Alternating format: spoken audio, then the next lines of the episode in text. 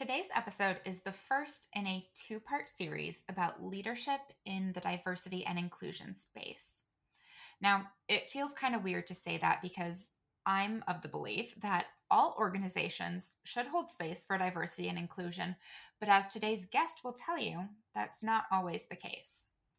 Shayna Hammond is the founder and CEO of Lead for Liberation, which is a leadership development organization dedicated to guiding leaders of organizations, school districts, and foundations to redesign their workplace cultures through the lens of liberation.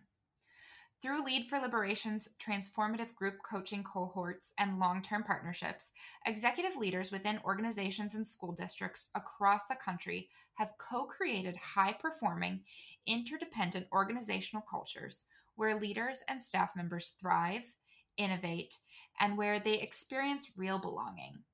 And that is where we're going to take this conversation today.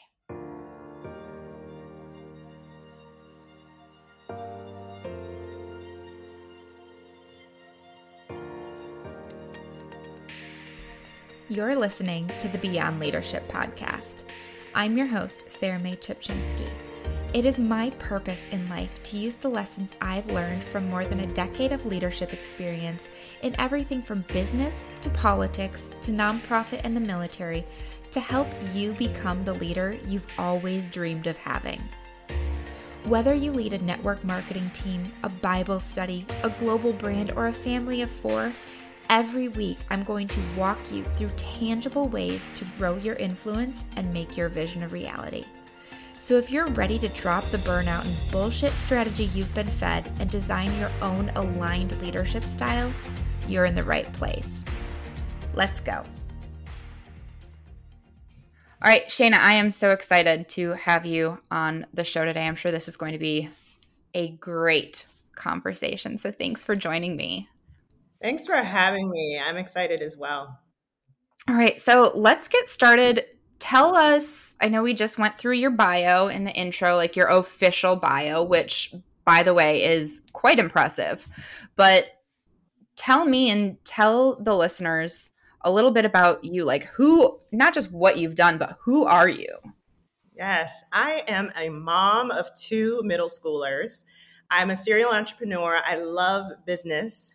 Um, I'm also a teacher at heart. Um, in my bio, you probably heard that you know I'm a teacher. Um, I, that was my first profession, and then was a school leader. But I very much see the world in that way. I'm a constant learner. I love people. It's my curiosity that really fuels everything that I do. Mm, well, bless your heart for having two middle schoolers. my four year old is well on his way to like he's he's well on his way. So I I mm-hmm. feel for you. um, yeah. So let's let's talk about so, serial entrepreneur, and I know you have multiple businesses. So let's let's hear about all the businesses. Yes, my first business is Lead for Liberation. We just celebrated 10 years, and that's the organizational. Thank you so much. We're really excited. Um, that's where we focus on organizational culture redesign. So we help organizations, foundations, and school districts redesign their cultures through the lens of liberation. And when I say liberation, I, I, mean that as the umbrella term for yes, diversity, equity, inclusion, all those all those wonderful ways of working um, that align us better to equity and justice. And it's just really sound good leadership. Um, something we believe in our organization is that you can't separate sound leadership from racial equity. That's really what it is. And so we teach organizations, specifically leaders, how to do that. Um, so I love that work. We've been doing that for 10 years. What was born out of that two, um, two years ago was what's called Indigo Women. At Indigo Women, my second business started two years ago, is really specifically focused on Black women in leadership. Um, as I was doing work with organizations around the country, I kept experiencing and hearing very similar stories from different Black women across all sectors. And I, you know, I was just very struck by it. I definitely identified it as myself being a Black woman in leadership. And I felt as though this wasn't just another program, this really deserved its own space. And so Indigo Women was born, um, very much, you know, influenced by my own spiritual growth journey and awakening. Um, and I call it my ministry. It brings me so much joy. And we're two years in. I just wrote a book about it um, and really blessed to be able to do that as well. Hmm, I love that. Um, I want to kind of focus right now on on your first uh, your first business on Lead for Liberation because I spent some time looking at the website and it's it's beautiful. Not just the website is beautiful, which it is, but the the spirit of this company and this organization really is it's it's stunning. And I think it's something that you know we obviously there was a place for this company. We don't see enough. Um, we're I think as a country trying to get better at diversity inclusion. Um, mm-hmm. But one of the things that really struck me about um, the the business was um, one of your programs, the conscious racist. Yes. Um, and I saw that and I was like, uh, what? And then, then I kind of, you know, read what it is and it says a, a, group coaching program for white executives and directors. And yes. I would like to hear from you, like the the mastermind behind this program. Yeah. Um, tell me one a little bit about it and then I guess where it came from and why yeah. this is the direction you wanted to take this company. Yes, of course.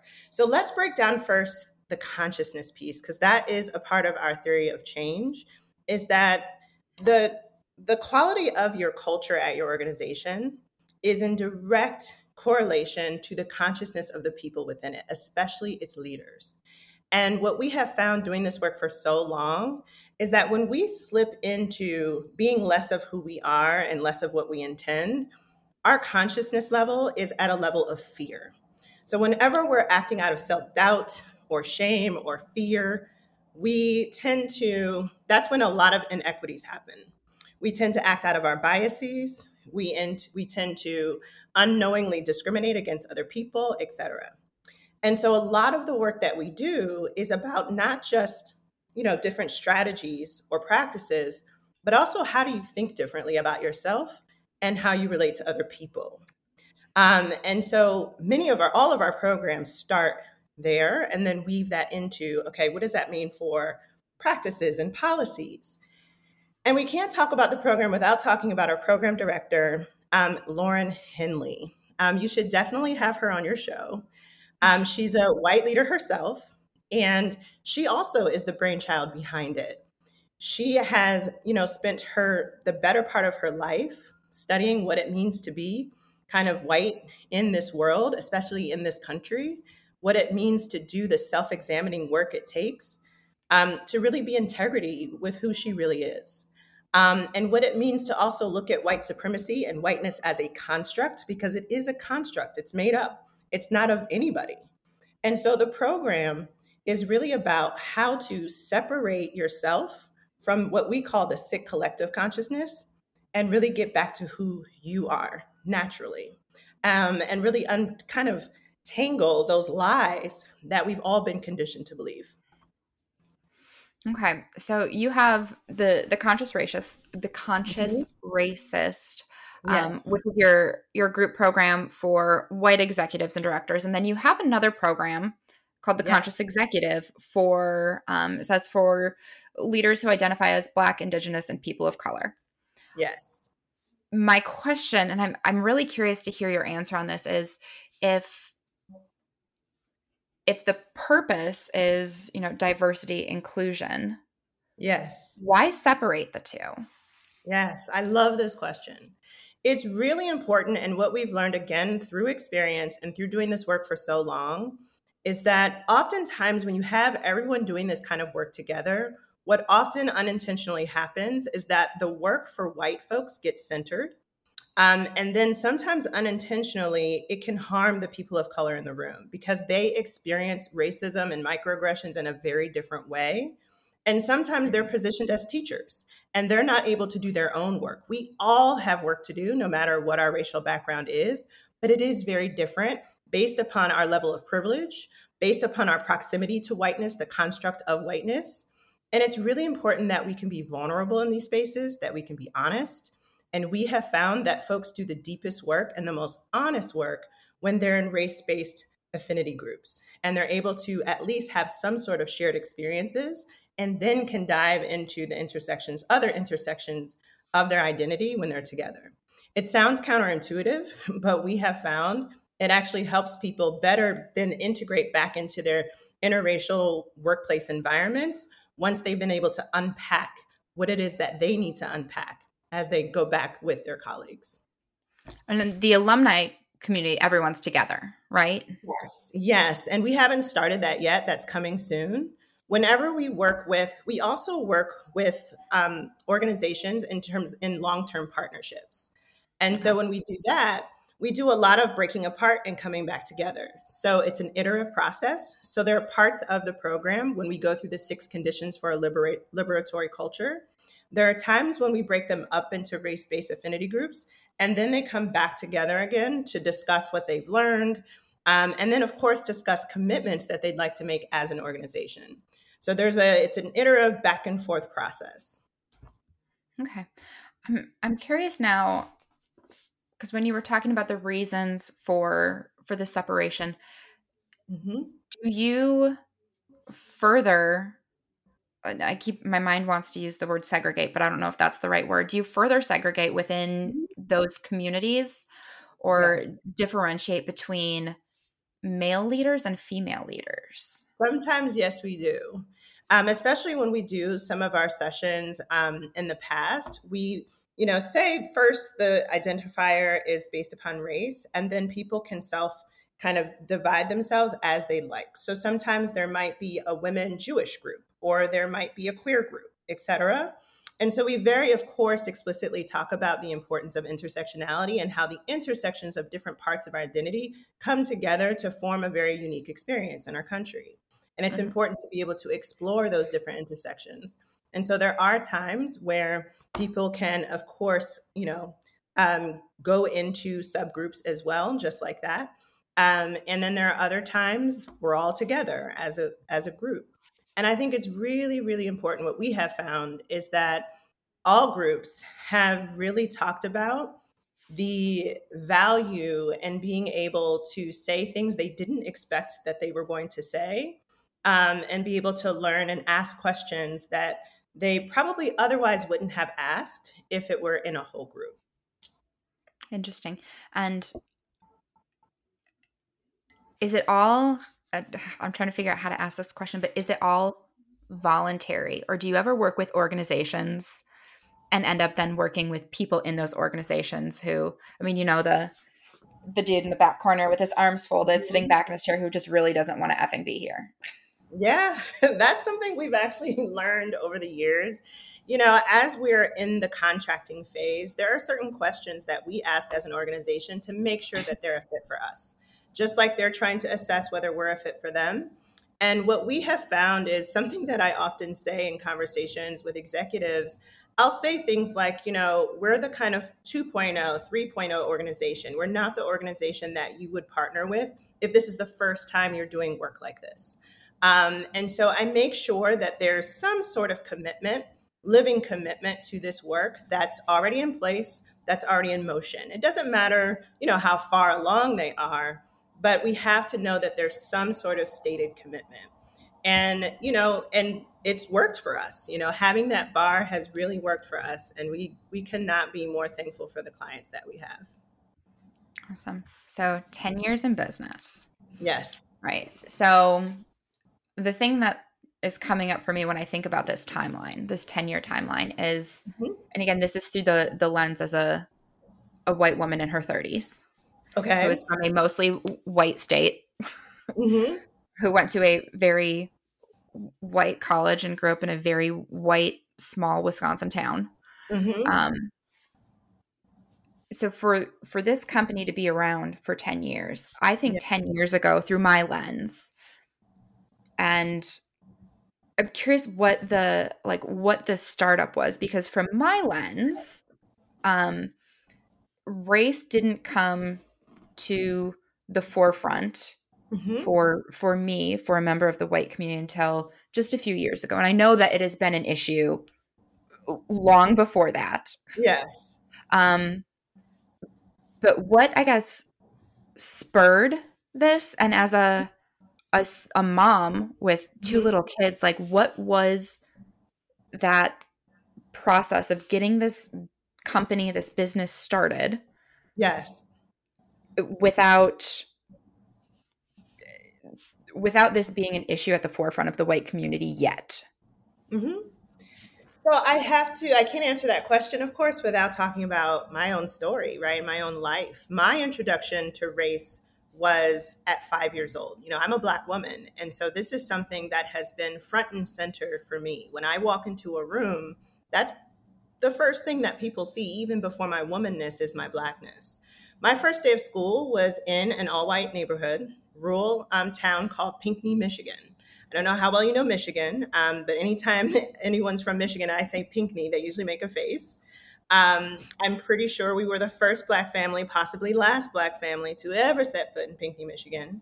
When I got onto the bus, all the students moved to the edge of their seats. They called me monkey, they called me nigger, they called me all kinds of names. They threw things at me, and I swayed up and down the aisle um, crying, and the bus driver did absolutely nothing. And I had no idea why the kids didn't like me. The next day, my father had a conversation with that bus driver, and it was decided that I would have an assigned seat um, behind the bus driver. So that's where I sat, and no one sat next to me the entire school year. So my introduction to school and race um, never left me. That's part of why I also became a teacher. I had my first Black teacher when I was in the fifth grade by that time, I was that really quiet student who didn't really do well in school. Um, I didn't think that I was very smart. I was made to feel that all the other white students were smarter than me and school was for them and not for me. Um, I had some pretty, you know, racially biased teachers by that time. And it was that teacher who completely changed my self concept. He called me a leader, and I was like, What? Me? I'm so quiet. I don't even say anything. And he said, I see how you treat people and I read your journals. And he completely changed my concept of what it means even to be a leader. Um, and I understood at a very young age the power of empathy, the power of being seen, the power of inclusion. And so that was something through many experiences, those are just two, but many, many experiences that shaped me and never left me. Um, I'm someone who's lived in rural towns. I've lived in suburb the suburbs of Michigan, and I've also lived in Washington, D.C. most of my life. And so, race has, I have friends of all different backgrounds.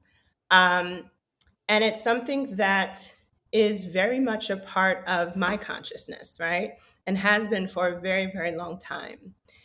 And I, like I said, it of course shaped me in the sense of first, I became a teacher and became a teacher in Baltimore City very much on purpose teaching 99% Black students um, in Park Heights. I always say Park Heights taught me how to teach and taught me how to live.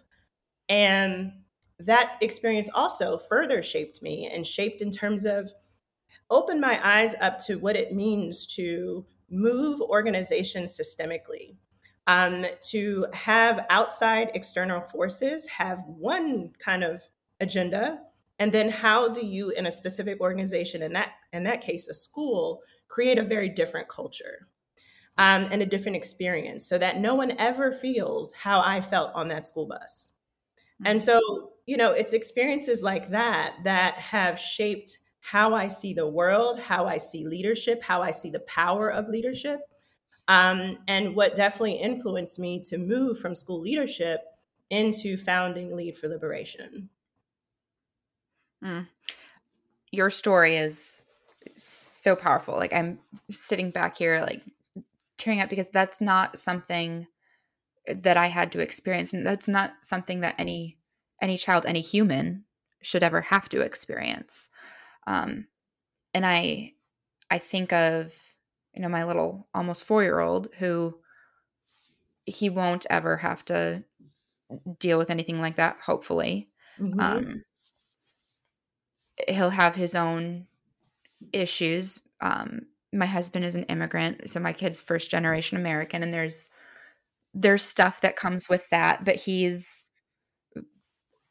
he won't have to experience it to that level. And I'm curious how having your children was a, I'm assuming, a push in your journey. Oh, of course. I mean, I think parenthood magnifies everything in your life um, on all the yeah. spectrum. it, it magnifies it all in beautiful and messy ways. And of course, and I have the best of both worlds. I have a boy and a girl. And I always say having a boy and a girl keeps me honest. And it keeps me honest mm-hmm. because it keeps me honest about how I'm treating them, how I'm raising them. Where are my biases when it comes to gender?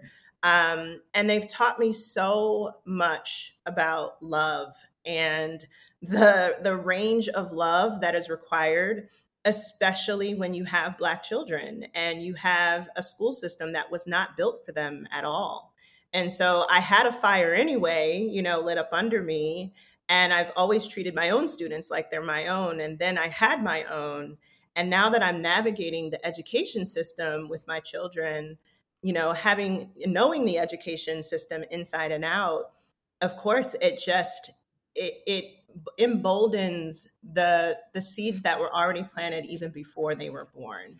Um, and it just the sense of urgency and and even the compassion though too for for other families the compassion for school leaders the compassion for especially other parents parenting black children in particular it is really, really hard to balance the trade offs um, because there are always trade offs, unfortunately, um, when it comes to choosing schools and making sure, you know, schools have teachers who will see your child fully.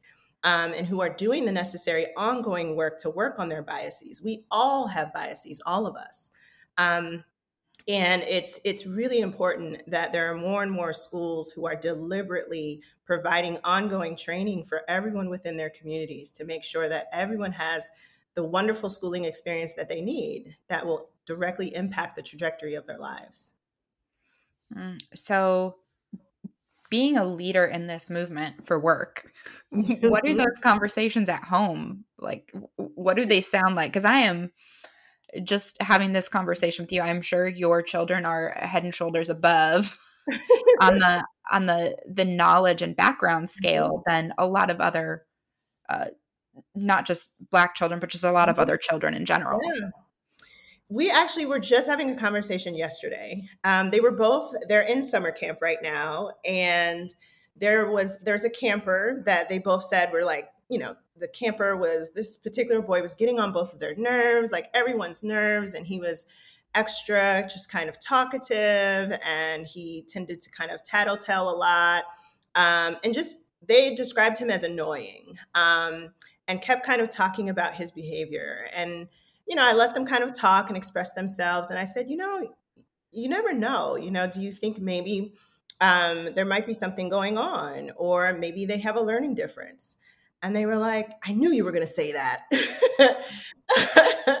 and so you know we have these conversations and anytime they bring something to me i'm i think it's always an opportunity to expand their perspective um, to really you know allow them to see how there are, are always multiple truths happening at the same time and there's always an opportunity to grow your capacity for empathy because think about you know going looping it back to my bus you know experience had the bus driver had more empathy, that may have ended right a lot differently. And I may have had a different experience. And mm-hmm. so, you know, empathy is so incredibly important. And so when I'm with my kids, there, and we're just talking about regular, everyday things that come up. There are so many opportunities, if we're aware of them, if we're looking for them, to instill empathy in our children. And I try my best to to you know take advantage of those opportunities that just pop up on their own. So you've mentioned empathy several times throughout this conversation and i'm assuming then that that is part of how you define uh, authentic leadership is empathy is central to that mm-hmm. um, but i'd really like to hear like what within this um, space of diversity inclusion yes. empathy what leading authentically looks like. And I know obviously authenticity is going to be different to everybody. Yeah. But how to find that. the first step is really it comes down to loving ourselves loving slash trusting ourselves and it just goes to sh- any leader that i've ever had the pleasure of coaching of training whenever we're unpacking a dilemma whenever we're unpacking a persistent culture challenge or crisis that's happening and i'm able to really unpack with the leader their role in it almost always the root of it is a lack of self trust. Um, there was a self betrayal that happened first that then had the ripple effect, right, of some kind of inequity. And leading authentically really is about a practice of loving ourselves and giving compassion to ourselves for those shortcomings or perceived even shortcomings. Because there are things about ourselves all of us that we pick at, that we don't like, that actually may be gifts to someone else. And it's really a practice of loving those parts of ourselves that we think aren't as lovable, or maybe it's that leadership skill we haven't been able to quote unquote master yet. Well, maybe it's not for you to master. You know, maybe you should mm. lean into your strengths and hire for those things that maybe you're not as great at. Um, it really is about being honest about who you are and being self compassionate about who you are, loving who you are actively, and figuring out what that means for you. You know, loving yourself for some people could mean forgiving yourself um, for for something personally or professionally. We, you know, the greatest of leaders that I have seen are those leaders who um, live integrated lives, and what I mean by that is there isn't very much difference between who they are professionally and who they are personally because they're just grounded in a set of values that guide who they are and that's how they show up everywhere. And that's what it means to me to to lead authentically. Do you have a a favorite like self-compassion practice that you use or that you teach your clients? Like something that's mm-hmm.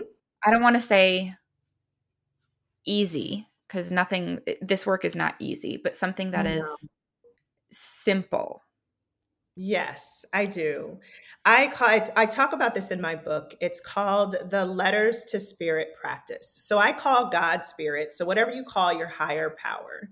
Um, and basically, what I do is at the end of each day, just a stream of consciousness, I write down those things, my worries. So all those doubts that I have, those things I'm worried about, um, those things that seem beyond my control um, and that are maybe even keeping me up at night. I just write about those things. And I literally say, Dear Spirit, as if, as if I'm writing to God. And I just say, This is going on. Can you help me with this? I'm surrendering this to you. This is what's going on. Right. So mm-hmm. just quick write.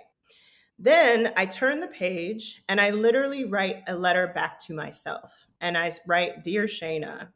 And I just write as if I'm writing to my best friend and I, you know, just write like, you know what, you have this. You've seen something like this before, you know, and I just allow myself to really drop from my head and into my heart and just see what comes up when I write back to myself in a loving way. Um, and almost every time I do this, I feel so much better. Um, and, you know, I just feel lighter and, of course, more ready for bed too. That I'm not kind of sitting there with my worry thoughts just running in my mind. Mm-hmm. I've gotten them up and out. Mm, I love that practice. Okay, so for the entrepreneur who wants to to take a a step on this journey, um, yes, um, where where do we go? Where do we find you? Do you have other resources I to help sure support? Like, we're not talking Fortune 500 CEOs, but the the women who want to get there. Yes, I call them the women who are at a crossroads, and I tend to attract women who are at a crossroads. And you're you're, you're wanting to start something new. You maybe um, you have had maybe a, a life change as well. It usually happens around the same time. I would definitely um, guide folks to purchase my book. It's called Becoming an Indigo Woman How to Thrive in Leadership in Life.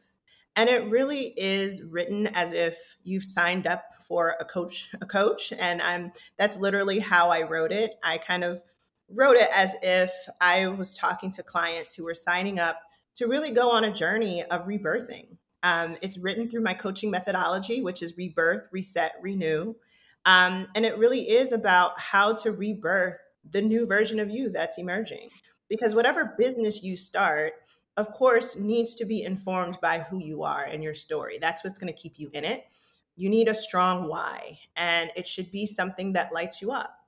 Um, and then the reset piece is really all about when times get tough, because they will. How do you go? What are those practices you can go back to to really anchor yourself? And then the renew part of the book is really about what are those life sustaining practices that will help you ground in joy and peace and harmony um, and that will keep you going for the long haul um, and so again it's becoming an indigo woman woman how to thrive in leadership in life awesome and we will absolutely link that in the show notes along with your linkedin profile your instagram your lead for liberation website with all of it um, Shayna it has been a lovely conversation. I have really enjoyed getting to know you and I I'm looking forward to to seeing more and to to working with you in the future. I would love that. Thank you so much for having me. I hope you enjoyed this conversation and took something away that you can apply to your own life or organization. Be sure you tune in next week when I sit down with Lauren Henley, who works with Shayna and is going to share her experiences and a little bit more of the nitty gritty of how they serve through Lead for Liberation. Thank you for listening to this episode of the Beyond Leadership Podcast. I sincerely hope that you got something out of today that you are going to be able to take and use on your journey to wherever it is you're going. If you liked what you heard today, be sure to subscribe and share your takeaways on social media. Don't forget to tag me at Sarah May Ski on Instagram. While you're waiting for the next episode, please check out our exclusive Beyond Leadership community over on Facebook to connect with more like minded and like hearted individuals dedicated to learning, leading, and encouraging right alongside you every day. Until next time, let's go.